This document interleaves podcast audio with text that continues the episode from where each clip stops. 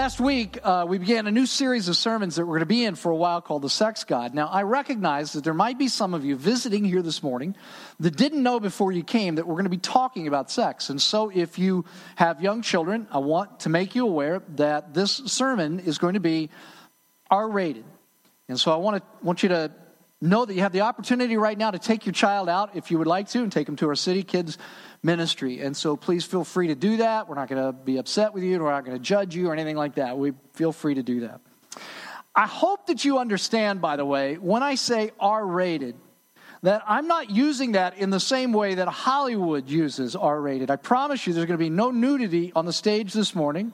There won't be any violence. There's not going to be any bad language. I'm using R, an R rating in comparison to what most people are used to in church. Because let's be honest, Churches don't talk about sex very much. And if they do talk about it, sex, it's very general, maybe even very genteel, and it's usually oriented around not having sex, which is part of the reason, I think, why Christianity gets a bad rap for being anti sex.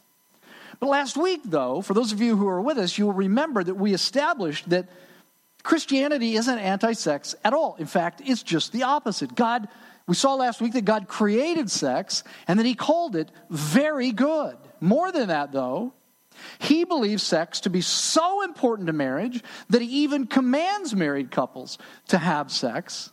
And not just, by the way, for procreation, but also for the enjoyment of both the man and the woman in sex. God wants married couples to have fun with each other sexually. He wants it to be enjoyable for both the husband and the wife. And then finally, we saw last week that God created sex as a way to know Christ more fully. Now, all of this is why I have called in this series, I've called God the sex God, because He's the creator of sex. He's the primary proponent of sex. He's the advocate for sex. Now, with that established, what I want to do this morning is I want to talk about why. Why God commands married couples to have sex. Why is it so important? What is its purpose? Is it just about procreation and pleasure, or is there something more transcendent about sex than that? And I think you'll see once again this morning, as we talk about this, I think you'll see once again that Christianity is far from anti sex. If you have a Bible with you this morning, I'd like for you to turn with me in it again to Genesis chapter 1. Genesis chapter 1. Those of you who are new or visiting, don't feel bad. If you don't have a Bible, we'll put the verses up on the screen for you. But those of you who are regulars here, know that you should have a Bible. You should bring your Bible. Why?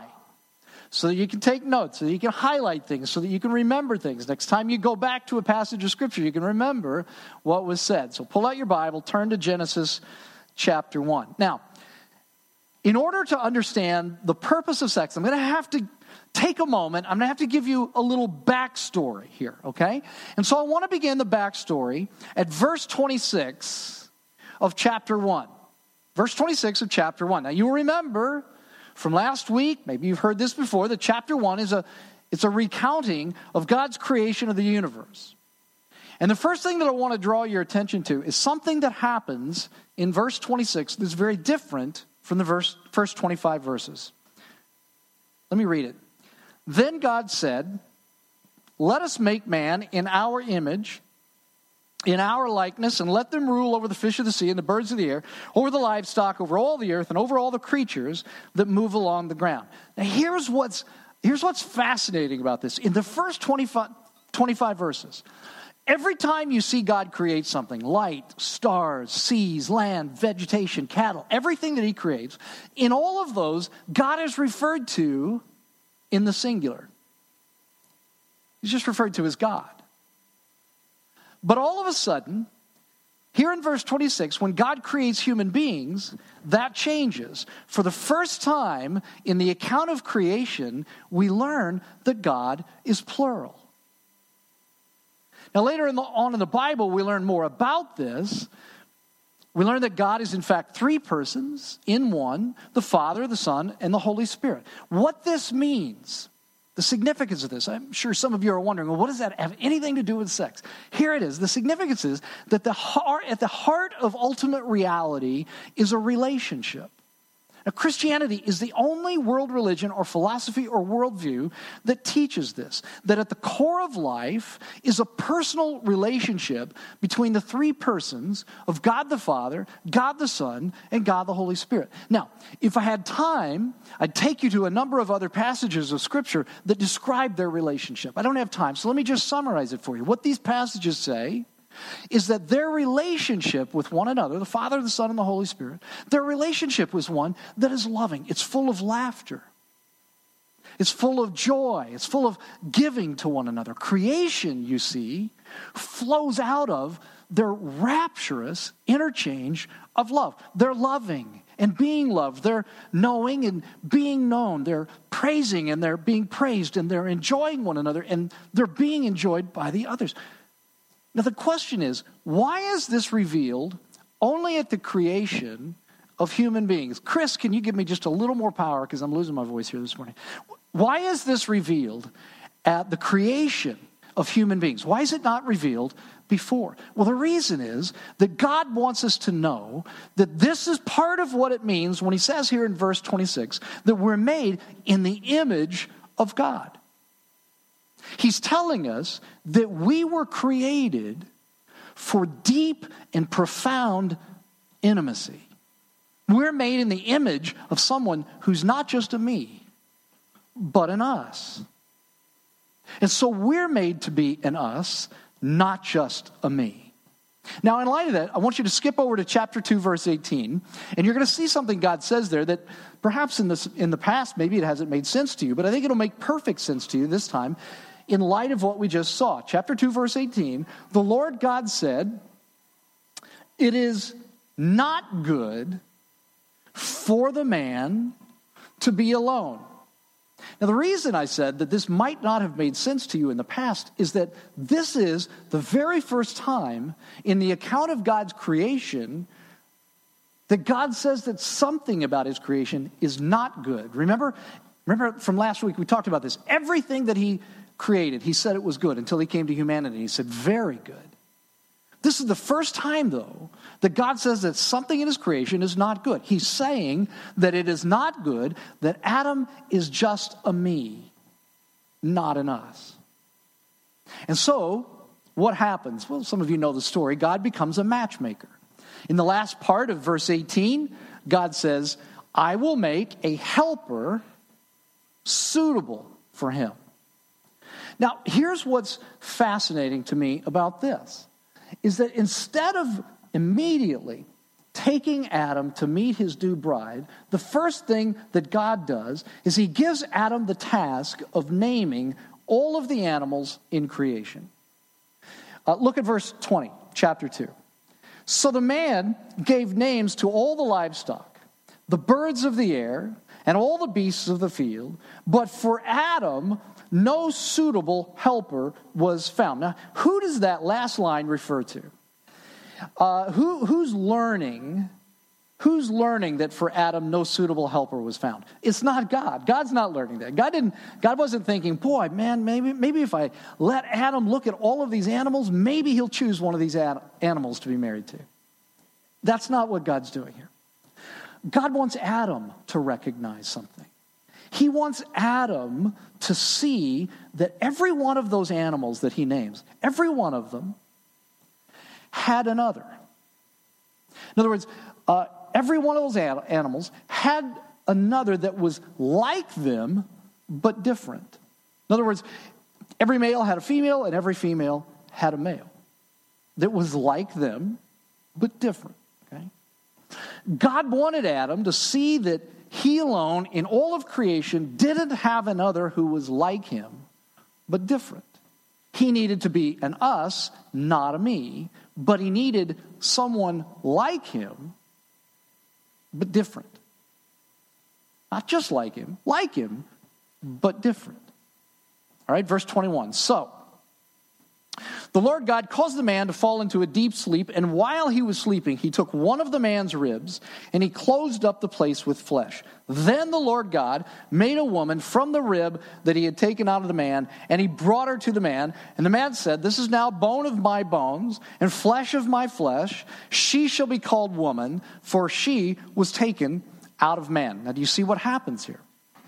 God brings Adam someone like him, but different. Someone who is like him, bone of his bone, flesh of his flesh, but different enough to be a mystery to him. Different enough that she would stretch him, different enough that she would see things differently than he does. Different, but still bone of his bone, flesh of his flesh. Now, look, I realize that I'm perilously close right now to a very explosive controversy in our culture. And I'm going to tell you something. I'm not going to go into that in detail today, but I am going to go into it in detail later on in this series. What I wanted you to see this morning, though, is just the backstory. I wanted you to see how God brought Adam and Eve together and why he brought Adam, a woman, and not a man. Because he wanted Adam to have someone who was like him, but different than him. Why? Well, because Adam was incomplete in the sense that only half of God's image was represented in Adam. Adam didn't have the other half of God's image that needed to be expressed, that he needed. And so God gave him Eve. And in Eve, part of God's image was expressed uniquely in her femininity. All right? Now, again, I know, try not to get all worked up about this today. I'm going to cover this later, going to talk about this more later in this series. But for now, just try not to get too worked up. Have a little self control on this, all right?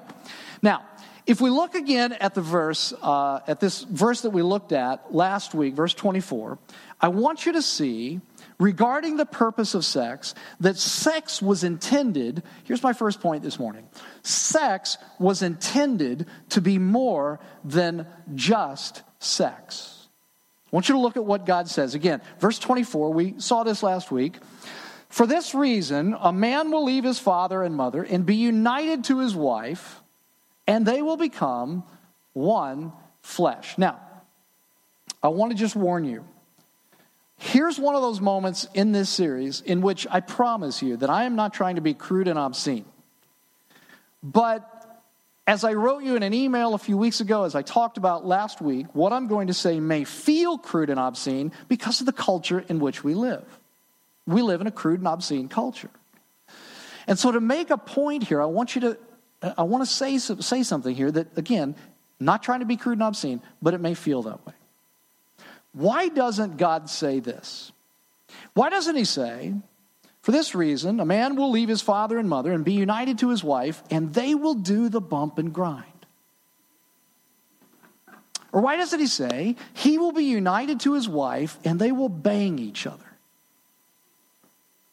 Or why didn't he say, and then Adam tapped that booty? Or why didn't he say, and then Adam nailed her? Or why didn't he say, and then they boned. Why didn't he say that? Or why didn't he say that? Or why didn't he say any of the other expressions used in our culture to describe sex? By the way, I Googled this. There are 400 different expressions that we use in our culture to describe sex. Okay?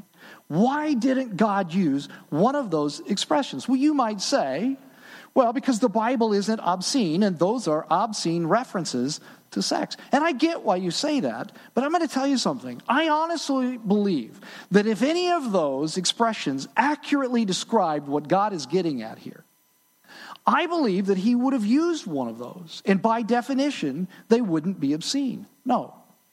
What makes them obscene, you see, is that all of those expressions and the hundreds of others that we have in our culture, they are all sexually reductive.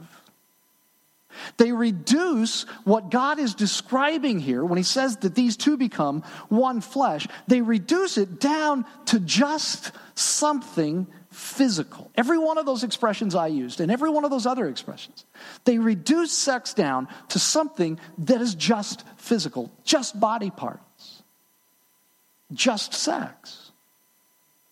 But when God says that they become one flesh, he's clearly saying something beyond just physical. I mean, he's not saying that they will become a two headed person.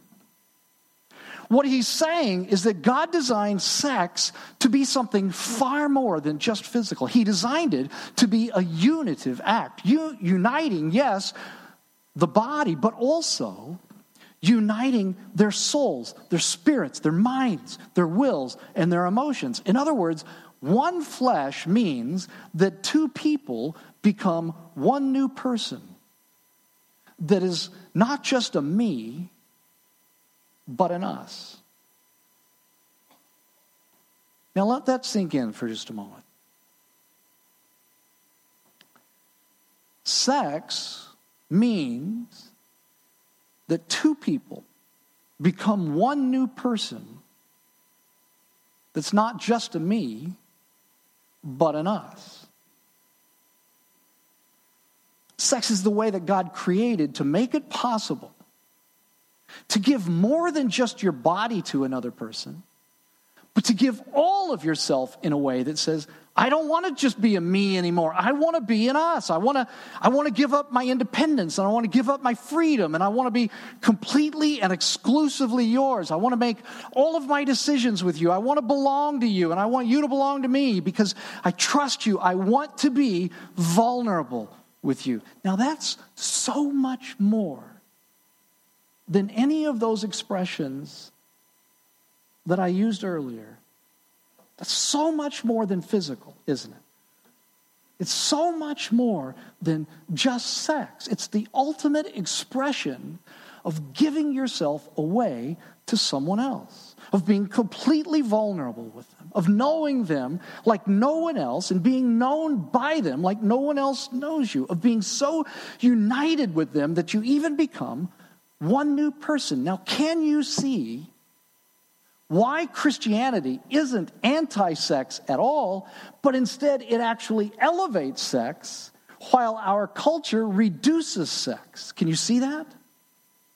Christianity says that sex is way more than physical, while our culture says oh, it's just physical, it's just sex, it's just body parts. And so, what I want you to hear, and especially those of you, you know, maybe who are in middle school or, or, or, mid, or maybe some of you are in high school, I want you to hear that what you hear, some of those expressions I used earlier, what you hear is our culture reducing sex down to something less than it really is. Less than what God says it is. God says it's so much more. All right? So, the first thing that we learn here about God's intent for sex is that it's intended to be more than just physical. It's a unitive act that unites the body, but yet, yes, the body, but also the soul, the spirit, the mind, the will, and the emotions. Okay? Now, here's the second thing that I want you to see about the purpose of sex. Here it is sex was intended to be the sign of the marriage covenant. Sex was intended to be the sign of the marriage covenant. Now, here's what I mean. You'll notice that Genesis 2:24 has a very specific order. Look at it again. It says, "For this reason a man will leave his father and mother and be one united to his wife." And then two says that the two will become one flesh. Now that word united is a Hebrew word that means to join to or to cling to, to be joined to in an, in an inseparable way. This is why the Bible calls marriage a covenant. What's a covenant? All right, well, a covenant is a life commitment that binds two people together inseparably. It's a promise that you will stick to and that you will cling to the other person no matter what happens. The covenant says to your other, it says, I want to be your spouse, and I will be your spouse because, in spite of all of the uncertainty of the future, I make a vow to you that creates a place of security, a safe space, so that you have the freedom to make yourself vulnerable to me. It's safe for you to be totally vulnerable and naked to me. That's what a covenant is. Let's think about it for the moment in terms of a let's think of it in terms of a business contract. It's, it's not exactly the same as a business contract, but there is something that I think we can learn from that. What does a contract do? Well, if you think about it, a contract makes you feel safe enough with another person to let go of something you value. Maybe it's your money, maybe it's something that you own or possess, I don't know. Whatever it is, it it, it makes you feel safe enough to let go of that valuable. Contract creates, contract creates a measure of trust, right? Makes it possible for you to make yourself vulnerable to another person by giving them something value, valuable of yours. Now here's my question. What if you get the order wrong? What if you what if you reverse the order? What if you give away the valuable before you have the contract? Well, you could get taken, couldn't you? I mean, even if you trusted the person on the front end, even if you said, Well, I know this person, and I know this person is a person of integrity, and I know they would never cheat me, and I know that they would never take advantage of me in any way, even if you trusted the person like that on the front end, you're still vulnerable with your valuable. You risk being taken advantage of, don't you?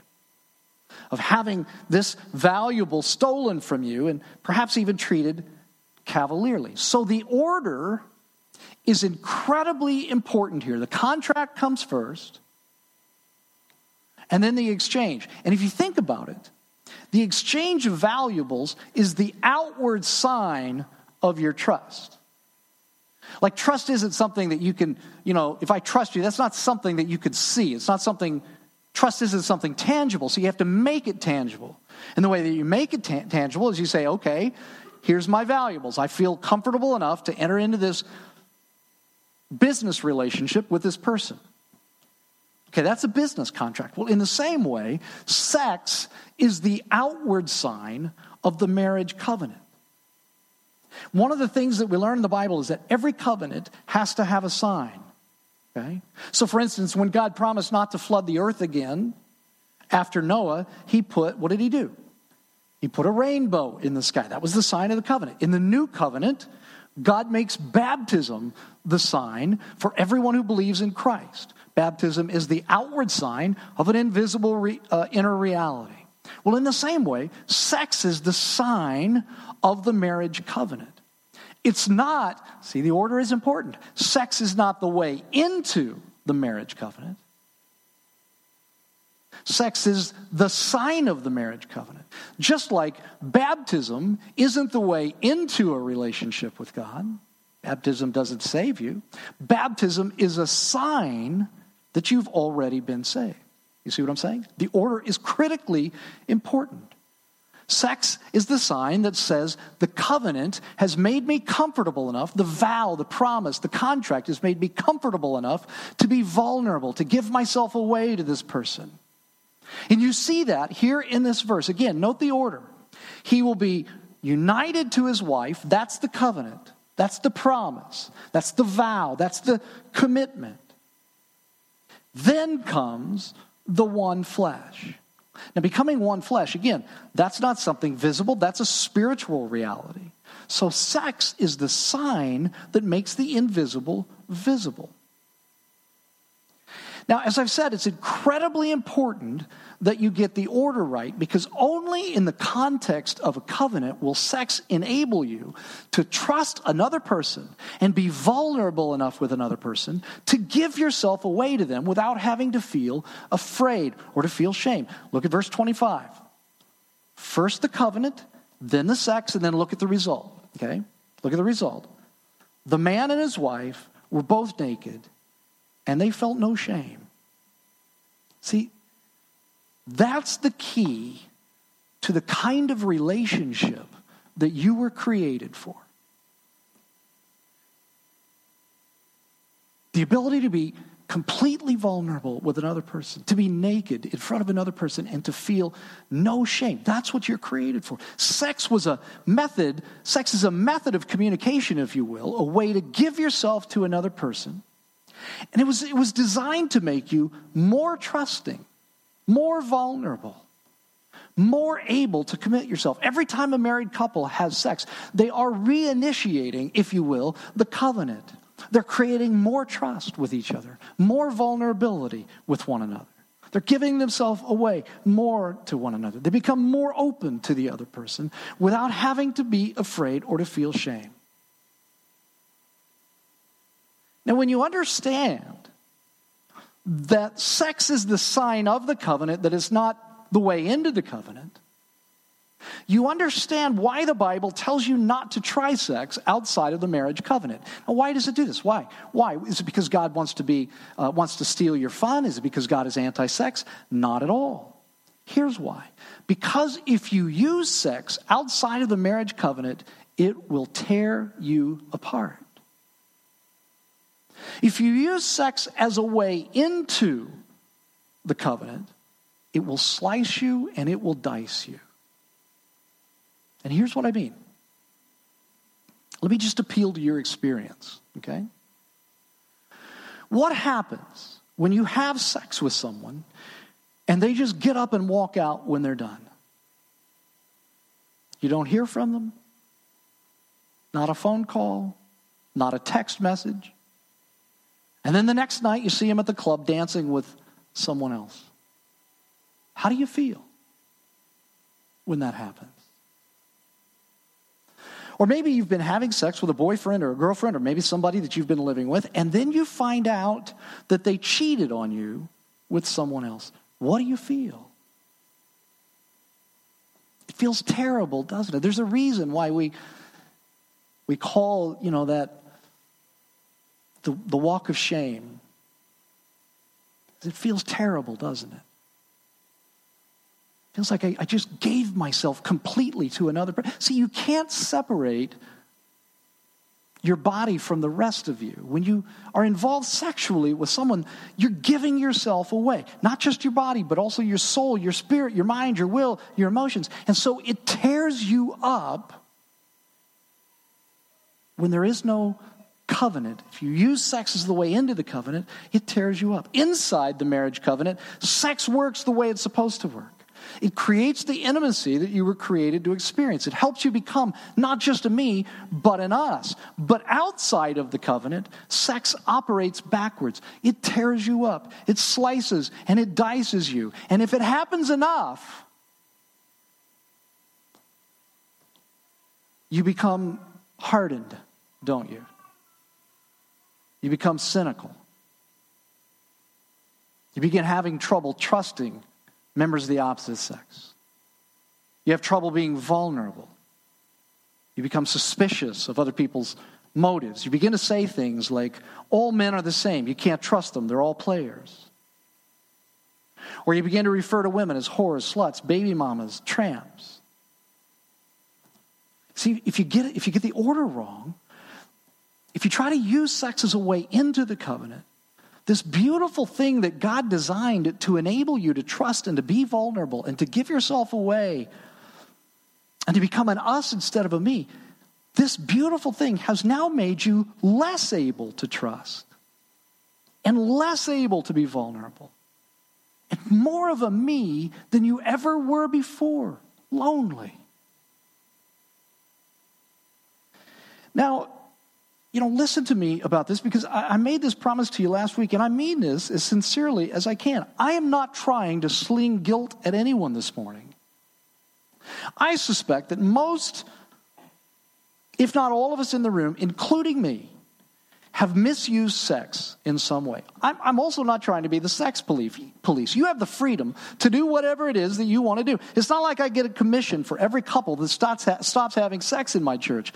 Make your own decision about that. I promise I'm going to sleep well tonight no matter what you choose to do. I just don't want you to make a decision about sex in ignorance and then be torn apart.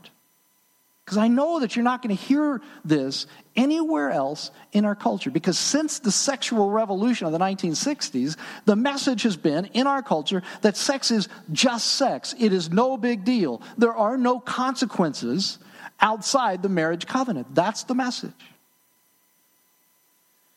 But let me just ask you a question.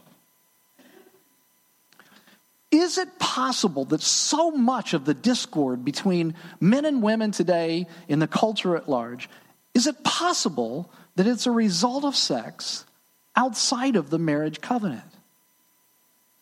Because think about this when you give yourself away to someone, it's devastating when they don't reciprocate.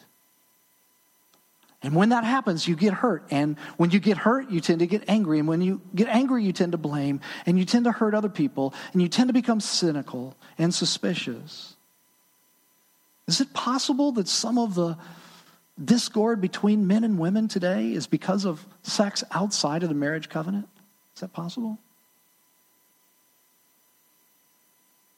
And is it possible that much of the anxiety and the depression that we as a culture live with and, and, and our increasing propensity for addiction, I mean, it seems to increase by the decade, is it possible that it has something to do with giving ourselves away sexually and being sliced and diced into lots of different bits and pieces? Is it possible that we feel at the emotional level the loss of parts of us? I mean, you do the math. If sex makes you one with another person, what happens when you become one with two different people? Well, you become a half. What happens with three different people? Well, you become a third of a person, four different people, a fourth of a person. You get sliced and you get diced. And is it possible that some of this anxiety that we live with is because we've learned we can't trust anybody? And that some of the depression is because we feel like we've been used. Is it possible that we feel at the emotional level? The way that we've used our bodies at the physical level. Again, you've got the freedom to make your own decision about this, but do understand this, okay? Do please do understand this. You make whatever decision you want to make about this. But do understand that you don't have the freedom to redesign sex. Because some of you are thinking to yourself, well, look, all of that may be what the Bible teaches. That's fine, all of that. But that's not how I think about sex. I don't think of it as becoming a new person with someone else. I just think of it as a physical release. I think of it as just fun or whatever. But my friend, here's the thing it doesn't matter what you think. What matters is design. Imagine for the moment that I, that I go out and I see a chainsaw and I think to myself, that would make a great back scratcher. I pull the cord on it, I use it to scratch my back. Does it matter what I thought it would be good for? Does it matter what I wanted it to be? Doesn't matter at all. I will soon need two back scratchers because the chainsaw will split me in two. You are absolutely free to make your own decision about sex, but it's just the way, this is how it works. You can't redesign it. Sex was intended to be more than just sex. It's more than physical. It's a uniting of two people in every way, and it was intended to be a sign of the marriage covenant, not a way into the marriage covenant. Okay? Last thing. Sex was intended to point us to the gospel of Jesus Christ. What? Yes, sex was intended to point us to the gospel of Jesus Christ. Let me show you. I didn't mention it earlier, but I want you to think back to how God created Adam's bride. Verse 22 So the Lord God caused the man, we read it a minute ago. So the Lord God caused the man to fall into a deep sleep, and while he was sleeping, he took one of the man's ribs and closed up the place with flesh. Then the Lord God made a woman from the rib that he had taken out of the man, out of the man. How was the woman created? She was created by a wound, wasn't she? It's fascinating that the New Testament returns, refers to the collection of people who believe in Jesus Christ, re- refers to us as the church. And the church is often referred to as the bride of Christ. How did the bride of Christ come into being? How did we come into being? How did the church come into being? It came through a wound in Jesus. Just like Eve came into being through a wound with Adam. And by the way, the New Testament often refers to Jesus as the second Adam. Sex points us to the gospel. On the cross, in what is often called his passion, Jesus Christ gave himself in a way in an ultimate expression of love. He was stripped naked, spread out, made vulnerable, mocked, ridiculed, made fun of, made a spectacle of, sneered at. It was the ultimate humiliation. And he was torn apart there on the cross. And why? Why was he willing to do this? Because he loves you. The cross is God's message of passionate desire for you. It's the message that God loves you so much that in the person of Jesus Christ, God took the punishment that you deserved for your sexual sins and for every other kind of sin. He sacrificed himself for you like any lover would do for their other. Sex points us, you see, to the gospel of Jesus Christ and to God's passion for, for humanity. We, his bride, were created by a wound like Eve was created by a wound in Adam. And there on the cross, Jesus was torn apart so that you and I could be made whole. Make no mistake, whatever your sexual sins, God can make you whole through the Lord Jesus Christ. If you're here and you feel guilt this morning because of something I said, if you feel shame, don't walk out of this room with that. Don't walk out of this room with that. You know why? Because guilt and shame and fear, they don't change anyone, really. I mean, oh, I mean, you might make some external change, but they don't change you internally. The only thing that changes a person, really, is love love for Jesus Christ. And so, if you feel guilt and shame for whatever your sexual sins in the past, bring them to the foot of the cross of Jesus Christ and walk out of this room free of guilt, free of shame. And whatever changes you make, make them because you love Jesus Christ, because of the way that he first loved you. Would you bow your heads with me? Let's pray together this morning. Lord, I do recognize that even as we talk about this, many of us, maybe all of us even here in the room this morning, we recognize that we have misused sex in some significant way. Lord, I, pray that whatever has come up this morning in people, whatever, I don't know, maybe they feel some guilt and shame. Lord, I pray that you would bring, you would cause them to bring all of that to the foot of the cross and that they would walk out of here without guilt and shame, but instead would walk out of here rejoicing that you have paid for that. That by your wounds, we are healed.